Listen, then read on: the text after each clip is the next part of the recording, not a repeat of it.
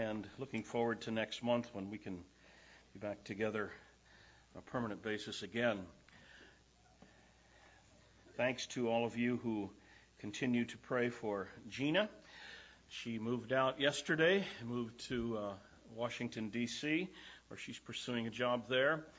Um, we're excited for her. It's uh, quite exciting that the Lord has given the health to do this. We pray that He'll sustain her health so that this continue. It'd be massively disappointing if uh, her health didn't hold up and she had to come back. Not that we wouldn't want her, but uh, I told her yesterday on the way. I called her when she was on her way down, and I said, "Now I expect lots and lots of tears tonight. Your first night away from Daddy." And I doubt it happened. It's a nice thought. Romans chapter 12. Romans chapter 12. We're continuing our series of s- studies surveying the book of Romans. I think this is the fifth, maybe sixth, and we hope to conclude today in this grand tour of Paul's famous letter to the church at Rome. Romans chapter 12, verses 1 and 2. I appeal to you, therefore, brothers, by the mercies of God, to present your bodies as a living sacrifice, holy and acceptable to God, which is your reasonable service. Do not be conformed to this world, but be transformed by the renewal of your mind, that by testing you may discern what is the will of God, what is good and acceptable and perfect. Let's bow for prayer. Our Father, we come to your word and we come with grateful hearts and eager hearts to learn from you, to be taught and to be shaped by you. We ask that you'll open our minds to hear, minister to us by your Spirit, that we may indeed be shaped by your word and come to live in a way that is most honoring to you. We pray in Jesus' name. Well, by way of review, you may remember that the Apostle Paul takes his theme for this letter in chapter 1, verse 17. In the gospel, the righteousness of God is revealed from faith to faith. The gospel is a revelation of the righteousness of God. It is a revelation of the love of God and the kindness of God and all kinds of other things too. But Paul's theme here is to say that the gospel is a revelation of the righteousness of God. That is, God is a God of kindness and love and mercy, and He saves, but He does it in a just way, a righteous way. He will not sidestep His own justice in order to save anyone. And the glad announcement of the gospel is that God has found in His mercy a way to satisfy His justice. Before he gets to that good news exactly, after stating it just briefly in chapter 1 verse 17, he begins in chapter 1 verse 18 through near the end of chapter 3 to expound for us the need of justification. And his point throughout all of this passage is to emphasize that men and women all over the world, we all know better than we do. It's true of the outright pagan who lives in the most benighted part of the world, who has never heard of Jesus or Moses or anything else. He has in him and in the created order revelation of God, and intuitively, instinctively, he knows certain things about right and wrong, basics of good and bad, and yet, all of us, to one degree or another, have rebelled against what we know. We know better than what we do. It's true of the person living in the most benighted part of the world. It's true of the Jew, he says, who has received revelation from God through Moses and the prophets. It's true of men and women the world over. We have received, to one degree or another, revelation from God, and yet we've refused it. As he says in chapter 1 and verse 18, the wrath of God is revealed from heaven against all ungodliness and unrighteousness of men who by their unrighteousness suppress the truth. Knowing better, they hold it down, sometimes to the point of near extinction. And so he concludes in chapter 3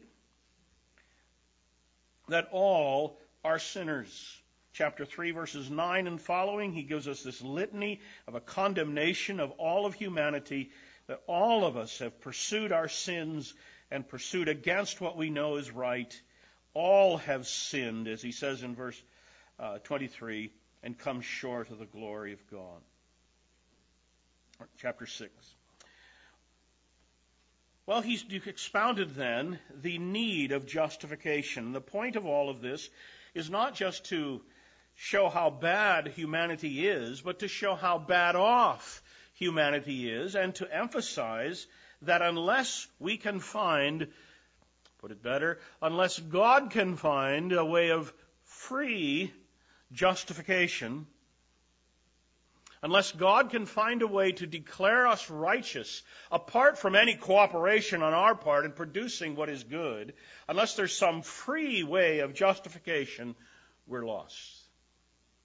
And so now in chapter 3, verse 21 and following through chapter 4, 5, and chapter 5 as well, Paul expounds for us the, the method of justification. And here he tells us how, in fact, God has found a way to justify us freely, a way to declare us sinners to be righteous. And that way is to provide for us a substitute.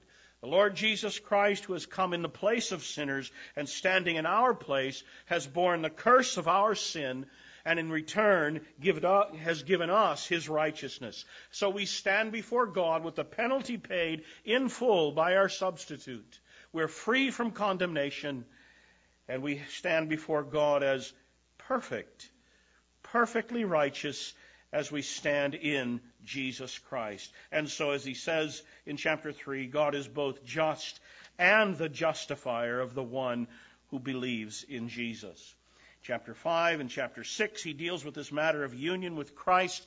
Being united to Jesus Christ, we're free from death and condemnation. We're free from the dominion of sin. Chapter 7, we're free from the law and all of its ill effects, including its condemnation. In chapter 8, he tells us in Jesus Christ we're free from condemnation. We're free from the fear of and the dread of God's wrath. And we have this happy prospect of joy in eternity because we are joined to the Lord Jesus Christ who will inherit all things.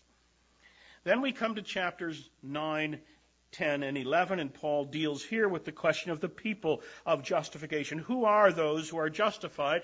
And of course, the answer is it's only those who believe. And that raises the question of what about Israel, who's received such great and wonderful promises? Have they lost out altogether? And so Paul expounds here that God has a great plan for all of humanity, that Israel temporarily has been set aside so that the gospel spills over to the Gentiles, and in the end there'll be a return at the full, when the time of the Gentiles is full, there'll be a return of Israel, and all of the world will be saved, and we will see men and women from every tribe and kindred and tongue under heaven singing praise to God. So, here's God's plan for the ages. Now, we've seen then the need for justification. God's method or the means of justification. In chapter 6, 7, and 8, as I mentioned, is freedom from the law, freedom from sin, freedom from condemnation, freedom from fear. We see the life of those who are justified. And then in chapters 9 through 11, the people who are justified. And now we come to the final chapters of the book of Romans where Paul expounds for us the ethics of justification. How do these people who are justified live? What is it like? Now, it's immediately obvious in chapter 12, verse 1, that even with just a first reading here, if you've been reading through the book, it's immediately obvious that Paul has turned a corner in his thinking. No longer is Paul expounding broad theological principles, laying out tightly reasoned theological arguments.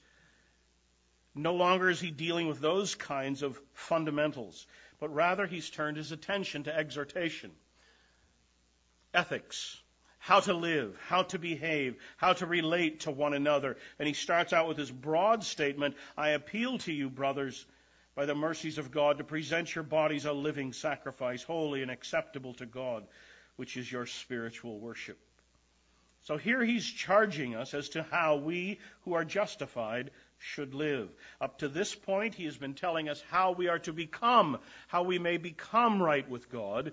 And here he tells us now how, with specific applications, how we can live rightly before God. Now, I have to do this before I begin looking through the rest of these chapters. I've got to make a few observations here that I think are important. Number one, this is still by way of introduction. Number one, it would be very wrong to think that the Christian faith has only to do with theological issues. It would be very wrong, and I don't know anybody who would deny that, but we should make that very plain here before we move along. That it would be very wrong to think that the Christian faith has only to do with theological issues. Ethics, behavior, and morals are all very important and a very important part of the Christian faith. And in fact, they would fall under, in the New Testament language, it would fall under doctrine. It is part of doctrine to learn how to behave and how to live and relate to one another and so on. And in fact, these are the twin promises of the gospel that we saw um, time before last, I think, where the gospel comes to us promising that uh, by virtue of our union with Christ, we have on the one hand freedom from condemnation, a judicial standing in Christ. I'm free from condemnation. But also there's an experiential dimension to that. In Christ I am come to live a new life. And so the gospel promises justification and it promises transformation as well. Joined to Christ, I'm free from God's wrath and I'm also liberated to live now unto God apart from the dominion of sin. This is the promise of the new covenant that God will not only forgive our, our sins, but He'll write His law on our hearts and cause us to walk in His statutes. This is the testimony we make in baptism. These two who are to be baptized today, they're making that confession exactly. That I have come in Christ. By faith, I'm united to Jesus. And on the one hand, that means that I'm freed from condemnation. I stand in Him, safe from God's wrath. And on the other hand, it also means that just as He died, I have died. The old man is gone. I've put off the old man. Just as he has been raised to a new life of glory, so I've been raised with him to a new life. And the life that I have now belongs to Jesus, and it is defined by my union with him. I like to call baptism our pledge of allegiance. It is our statement not only that I have come to Christ in faith, but that there are implications to that, that now we live on with Him and our life is defined by Him. Christianity is much, much, much more than an ethic. But it is, it has its own distinctive ethic nonetheless. And it is a very important part with gospel concerns throughout. And this is what Paul takes up now from chapters, chapter 12 and onward. So, number one, it would be very wrong to think that the Christian faith speaks only to explicitly theological issues. But number two, it would also be very wrong to get the cart before the horse. And what I mean by that is two things. Number one, we cannot possibly live rightly before God until we ourselves have become right with God. The gospel promises behavioral transformation, but it does so only by way of justification and renewal. The gospel promises these things, and so we cannot get the cart before the horse to deal with behavioral issues first would miss the point. So it would be wrong to get the cart before the horse. And what I mean by that is first, we cannot possibly live rightly before God until we ourselves have become right with God. And number two, and here we come closer to the text here, it is by a clear grasp of the gospel that the Christian is enabled to live faithfully before God. If we reverse this order, deal with behavioral issues first, inevitably we end up in complete legalism. But Paul deals with these gospel issues first, and here he says also not only are first things first theologically. But he says it is by a clear grasp of the gospel that the Christian is enabled to live before God. Now, this brings us to chapter 12, verses 1 and 2. Notice the basis of Paul's appeal. I appeal to you, brothers. I appeal to you, therefore, brothers, by the mercies of God, to present your bodies a living sacrifice. I appeal to you, therefore, by the mercies of God. What mercies? Well, clearly he's thinking with the word therefore, he's pointing back to it. He's thinking of the mercies of God that he's been expounding for the first 11 chapters of this letter.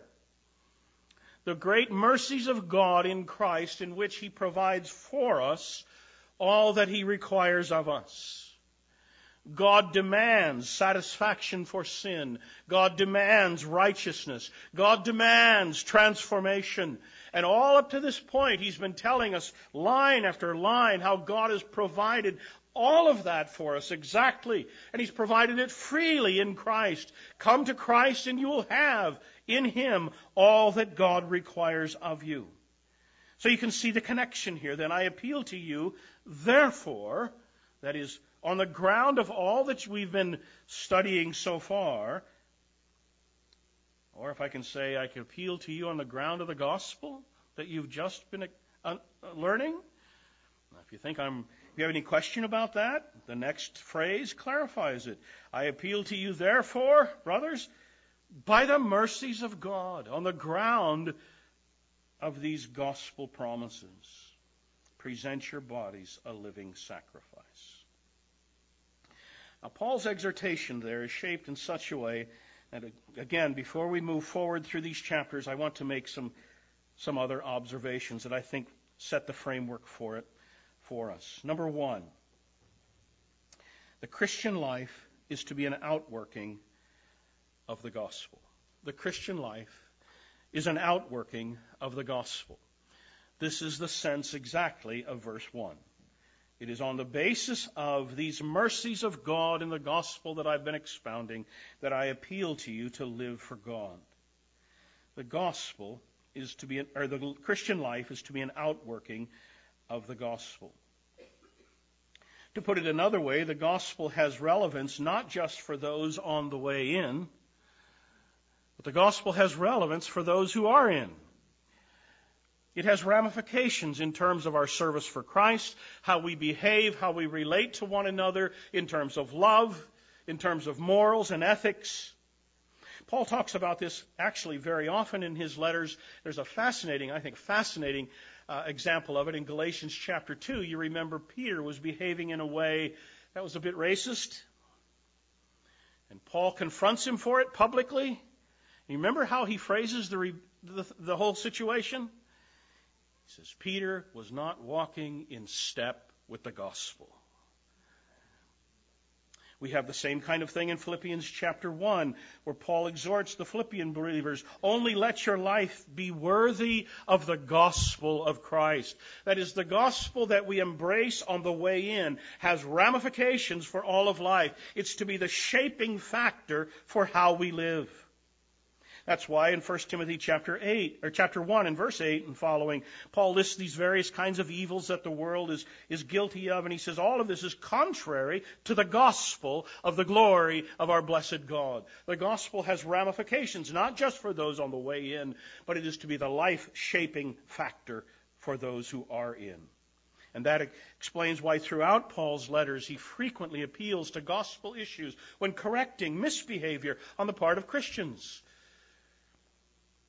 1 Corinthians chapter 5, for example, we have a situation where the church is allowing open sin on the part of one of its members and hasn't dealt with it in a disciplinary way. And Paul says, purge out the old leaven. Why? There's a gospel issue at stake. Because Christ, our Passover, has been slain for us. And that has implications with regard to purity, not just individually, but corporately as well in chapter 6 when he deals with 1 Corinthians chapter 6 when he deals with uh, immorality on the part of someone in the congregation. He appeals to matters like redemption. Don't you know that you've been bought by Christ and you belong to him? He deals with matters of union with Christ, by virtue of which, in everything we do, we necessarily involve Him. How can you have that behavior involving Christ in it? And so on. Paul deals with these gospel issues always in such a way that they are life shaping. And this is his point here that I think we have to see before we go on. God's mercies in Christ are the shaping factor of life under God. Number two, the gospel is the means of bringing about that life transformation. Now, on one level, I'm sure we all know this. I'm not ashamed of the gospel of Christ, for it is the power of God unto salvation. Romans 1:16.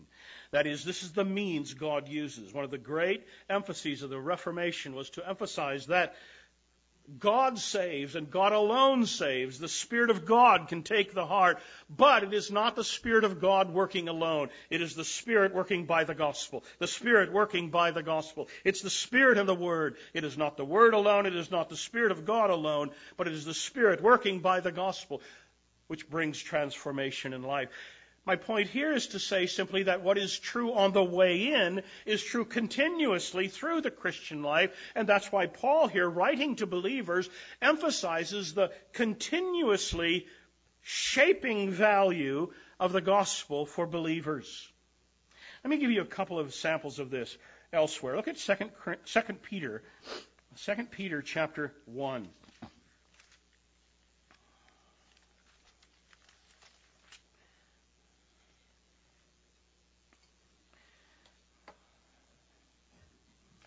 2 Peter 1, beginning with verse 3, Paul speaks of the provision that we have in Christ. He's granted us all things pertaining to life and godliness through the knowledge of Him who called us to His own glory and excellence, by which He has granted to us His precious and very great promises, that through them you may be partakers of the divine nature having escaped the corruption that is in the world because of sinful desire. For this very reason, and here he moves to exhortation based on these promises, for this reason, make every effort to supplement your faith with virtue, and virtue with knowledge, and knowledge with self control, and self control with steadfastness, and steadfastness with godliness, and godliness with brotherly affection, and brotherly affection with love. For if these qualities are yours and increasing, they keep you from being ineffective or unfruitful in the knowledge of our Lord Jesus Christ. And then notice verse 9. For whoever lacks these qualities is so nearsighted that he's blind, having forgotten that he was cleansed from his former sins. Now, that seems to be saying that the reason the Christian life can become ineffective, less fruitful, laden with sin, as he describes it, he doesn't say the reason for that is because you're not trying hard enough. That may be involved. But what he says is the reason you've become unfruitful is you've forgotten the gospel. Isn't that interesting? The reason you've become unfruitful is you've forgotten the gospel. The reason we grow in grace and exhibit the fruit of sanctification in increasing measure, faith and virtue and steadfastness and all of these things here, the reason we fail in those things is we're not feeding continuously on the gospel. And the way we continue in it is to remember the gospel. That's what Peter says. Back to Romans, there's another example of this. Romans chapter 16. His doxology at the end, which is sort of a cap for this whole section, an end cap. Romans chapter 16, verses 25 and following. Now to him who is able to strengthen you according to my gospel and the preaching of Jesus Christ according to the revelation of the mystery that was kept secret for long ages but has now been disclosed through the prophetic writings, has been made known to all nations according to the command of the eternal God to bring about the obedience of faith. To the only wise God be glory forevermore through Jesus Christ. Now, Here he speaks in verse 25 in terms of our strengthening. That is, God's purpose for us is transformation. And for that, we need strengthening. And that's God's purpose to strengthen us in faith, strengthen us in stability in manifesting that faith, stability in the Christian life, strengthening for holiness, practical godliness, all of that. That's God's purpose for us in Christ. The source of that transformation, he says in verse 25, is God. To him who is able to strengthen you. God does this transforming. Another reminder the grace of the gospel. What God requires of us, he does for us. So, God's purpose for us is strengthening, transformation. It is God who does it. And the purpose of it, verse 27, is his own glory. But now, notice the means by which he intends to do that. Verse 25. To him who's able to strengthen you according to my gospel. To strengthen you according to my gospel. Now, the preposition that's used here, according to, according to my gospel, can have a couple of different meanings. On the one hand, it could mean on the basis of my gospel. That is, this is what the gospel promises, this is what the gospel accomplishes. On the other hand, it could have the meaning of by means of. He's able to strengthen you by means of the gospel, my gospel. And I think most commentators would agree that this is probably a case in which Paul likely assumes both. The central message of divine revelation, the gospel, is something that promises transformation. And it is, in fact, something that accomplishes that transformation. And so it's like Romans chapter 1, verse 16. It's the power of God unto salvation. Well, all of that to say, this is what we have here in chapter 12 and verse 1. I beseech you, therefore, by the mercies of God, to present your bodies a living sacrifice, holy, acceptable to God, which is your reasonable service.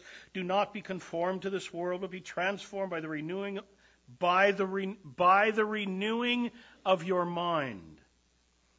Be transformed by the renewing of your mind. Now, how does that renewing of the mind happen? Is it a mystical experience? We wait for a holy zap. Feel my mind renewed. Always through Paul's writings, it is renewal of the mind by means of the gospel, by means of the reflection on these mercies. That's why Paul couches the, the appeal the way he does. I appeal to you, brothers, by the mercies of God. In other words, then, the gospel is both truth and power. Truth and power. Transformation of life does not come just by rationalism, reasoning our way to it. It doesn't come by mysticism, waiting for some kind of a holy zap. But transformation comes by the truth of the gospel reaching the mind, being understood, and being transformed and renewed by it. Now, just how the gospel has that effect in us may be a bit complex. On one level, the gospel just delivers what it promises. It brings us to God and it brings about transformation. How does it do that? One is it stirs up love within us. Another is it excites faith in us. It excites gratitude in us. Not a debtor's kind of ethic where I have to repay uh, God, but a, a, a gratitude kind of return to God, like we saw, I think, last couple of years ago in Psalm 116, verse 12. What shall I render to God for all of his benefits? A heart overflowing with love and gratitude for God. But the point is, the gospel is the means by which God transforms his people. Great story coming from the life of John Bunyan when he was in prison. You remember he was in prison for many years because he would not agree not to preach the gospel. And while he was in prison, he felt like his gives a new meaning to the word captive audience. He preached the gospel to his inmates and to the jailers. Several came to faith in Christ. There's this one story that comes from it all that he says that the prisoners began to tell him, if you keep assuring people of God's grace, they'll do whatever they want to do. And Bunyan responded, I think, very perceptively, not God's people. You assure God's people of God's grace, they'll do whatever He wants them to do. And so Paul says, on the basis of the mercies of Christ, I exhort you to live for Him. Just to press this one, more, I'll just say this, just to press a little bit more. Not only is the gospel the means of this transformation, it is the sufficient means of transformation. Paul here does not assume that in order to bring these people to live for God, he has to stoop to threats, warnings of condemnation, law, but he simply expounds the gospel. And then one more point here before we move forward, just to emphasize the obvious. The gospel, then, is not just for the unsaved, it's for the saved. What each of us needs more than anything else, more than anything else, is a growing understanding and appreciation of the gospel. The gospel is not just the way in, it is the way through, it's the way forward. All right. Put simply, then, Paul is so concerned about ethics. Paul is so concerned about Christian behavior that he's very careful not to talk about it first. But he lays the groundwork, and having given us the gospel and expounded it great depth and great length, now says, on the basis of all of this, I appeal to you, present your bodies a living sacrifice to God. All right, that was the basis of Paul's appeal. Number two, look at the essence now of Paul's appeal. Clearly, he's calling us to a consecrated life, a life of consecration. I appeal to you, brothers, therefore, brothers, by the mercies of God, present your bodies a living sacrifice, holy and acceptable to God, which is your spiritual worship. Do not be conformed to this world but be transformed by the renewing of your mind, that by testing you may discern what is the will of God, what is good and acceptable and perfect. The essence of the appeal is a call to a consecrated life. He piles up the terms here to describe what the consecrated life is all about. First of all, present your bodies not just your soul. Present your bodies a living sacrifice. That is to say, very simply, if God doesn't have your body, He doesn't have much, does He? And you can say you belong to Christ, but if it's not evident in the way that you live and behave and conduct yourself, what do we have? Present your bodies a living sacrifice. Now, this is interesting terminology. Obviously, it's drawn from the Old Testament, well, Israel's worship, where sacrifice was offered to God, and the entire sacrifice devoted to God, given over to Him, killed. most technically, a sacrifice is something that's not living. But Paul, borrowing from that imagery, you give yourself entirely to God Not kill yourself. Give yourself entirely. Sacrifice yourself. Give yourself wholly to God. Present your bodies in a way that's entirely devoted to the service of God. He goes further. Present your bodies as a living sacrifice, holy and acceptable. Holy, clearly having connotations of practical godliness but first of all, before practical godliness, just the idea of devoted, consecrated to God. And if we are devoted or consecrated to God, then of course that has entailments of personal godliness and so on. And this, he says, is what is acceptable to God. Paul touches on that a bit in Romans chapter 6 by way of anticipation. We saw that. Paul says you've been joined to Christ. That has an experiential dimension. You've then died with Christ, been raised with Christ, been freed from sin. You live a new life in Him. Therefore, don't yield your members, your body parts, as instruments of unrighteousness to sin, but yield yourselves to God, giving it over to Him.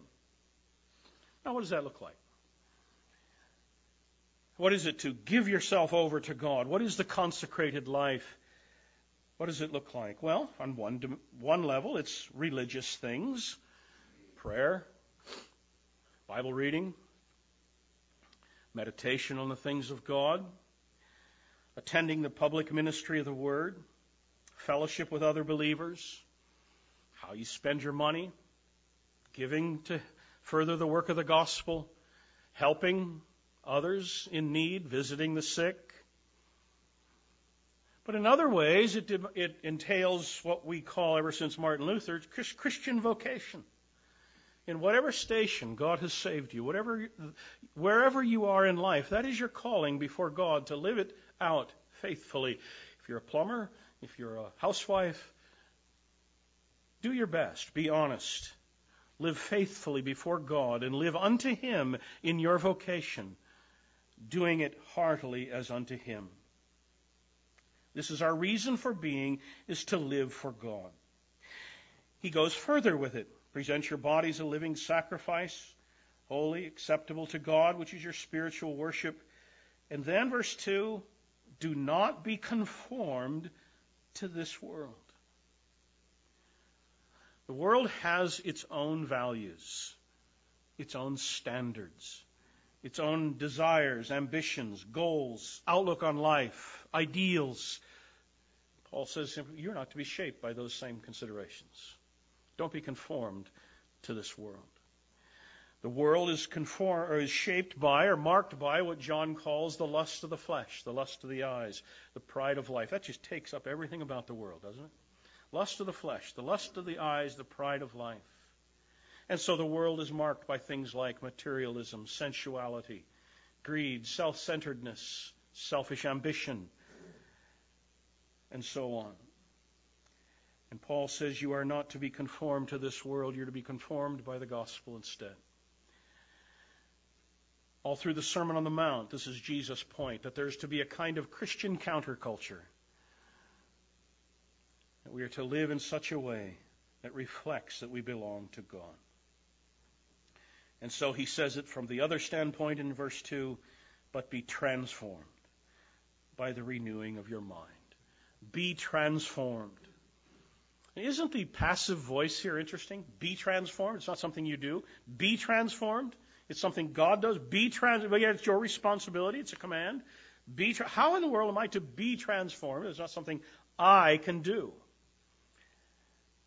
Well, on one level, I think Paul is saying here simply what he says everywhere in his epistles be what you are. In Christ, have you put off the old man?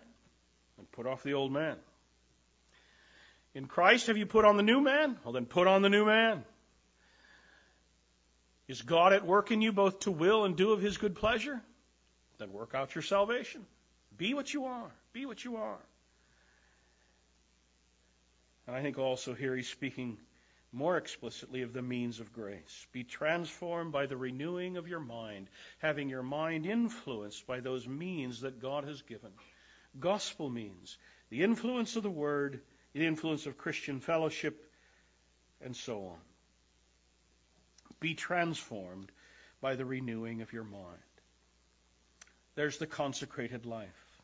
Number three, then, the goal of this appeal, appeal, the last part of verse 2, so that by testing you may discern what is the will of God, what is good and acceptable and perfect. so that you may discern or ascertain what the will of God is, what is good, what is right, and acceptable to God. Paul has told us in the first section of this epistle, chapter 1 in particular, that the mark of those without Christ is that they're lost, they suppress the truth. And with these people who in, instinctively know the truth and are aware of it because they're created in God's image and so on, suppress the truth to the point finally that they're so confused they don't know up from down. And they'll approve what is wrong, disapprove of what is right, call good evil and evil good. You hear the world talk, you hear the interviews with our, our society's stars, and the thinking is so confounded.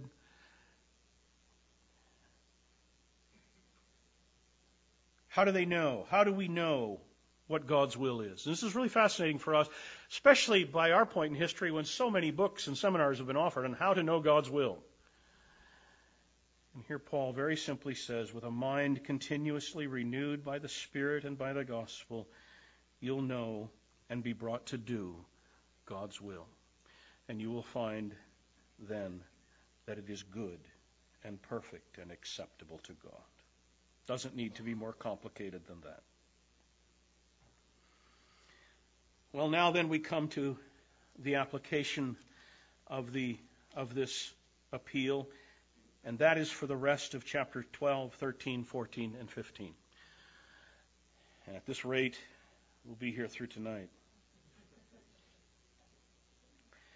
But I think it's important for us to view the rest of chapter 12 through the rest of chapter 15 as simply an unpacking of this appeal here. Give yourselves wholly to God. Because of what He has done, on the ground of it, devote yourself entirely to Him. What does that look like? Well, in chapter 12, verses 3 through 8, he applies it in reference to the church. Here he speaks of the gifts that God gives to each of us by which we may serve one another. Giving ourselves to one another is giving ourselves to God in this passage. And then in chapter 12, verses 9 through the end of the chapter, he applies it to personal relationships on various levels, to those in the church and outside the church as well. And the overarching con- uh, controlling factor here is the matter of love, the kind of love that's been shown us in Christ. And that's to be displayed to one another in our relations mutually. Serve one another, be zealous, rejoice in hope, rejoice with those who rejoice, weep with those who re- weep, minister to one another. That's what the consecrated life looks like. Chapter 13, verses 1 through 7, it's spelled out in relation to authority. This famous passage with regard to the Christian and human government, and Paul says, Be submissive. Recognize and submit to the sovereignty of God in appointing these leaders. Be good citizens. Verses 8 and following of chapter 13, he applies it in reference specifically to God's laws and his commands. And here he emphasizes the need for obedience and conformity to God's law, fulfilling the law. Now, he does emphasize again that the law is fulfilled in this one word love your neighbor. And here's this overarching, this is what overarching consideration, this is what the devoted life to God looks like. Chapter 14 and into chapter 15, we have him applying it again in regard to church life, relations with one another. Here in particular, He's applying it to the weaker and the stronger brother. The weaker brother who has all of these taboos that are not necessary. Is this day holy? Is that drink okay? Is that food okay? And on the one level, he's telling us, get over it. The kingdom of God is not meat and drink, but righteousness, joy, and peace in the Holy Spirit. And on the other hand, he says, be careful not to upset your brother in such a way that he stumbles. This is what the consecrated life looks like. Chapter 15, he applies it to our relationship to the lost. And here, the, the whole burden of what Paul is saying is the need for evangelism, to take the gospel universally to all people. We have this purpose in life to be a light for Christ to those who haven't heard. That's what the consecrated life looks like in personal relationships, in church life, relation to the government, relation to one another, inside and out, and so on. And then, chapter 16 we have closing remarks and some personal greetings to those in Rome. This, then, is the ethical demand of the Christian gospel. It is a call to discipleship, to give ourselves to Christ in every dimension of our lives. Give yourself to God completely, without reserve, as a living sacrifice. And this is to find its expression in virtually every dimension of life. This, is in broad outline, is the gospel shaped life. And Paul is saying simply here Have you been rescued from your sin? And if so, let's see it in these ways. Amen. Let's pray. Our Father, we need this kind of instruction. It is certainly a display of your wisdom, knowing our needs and giving us these portions of your word.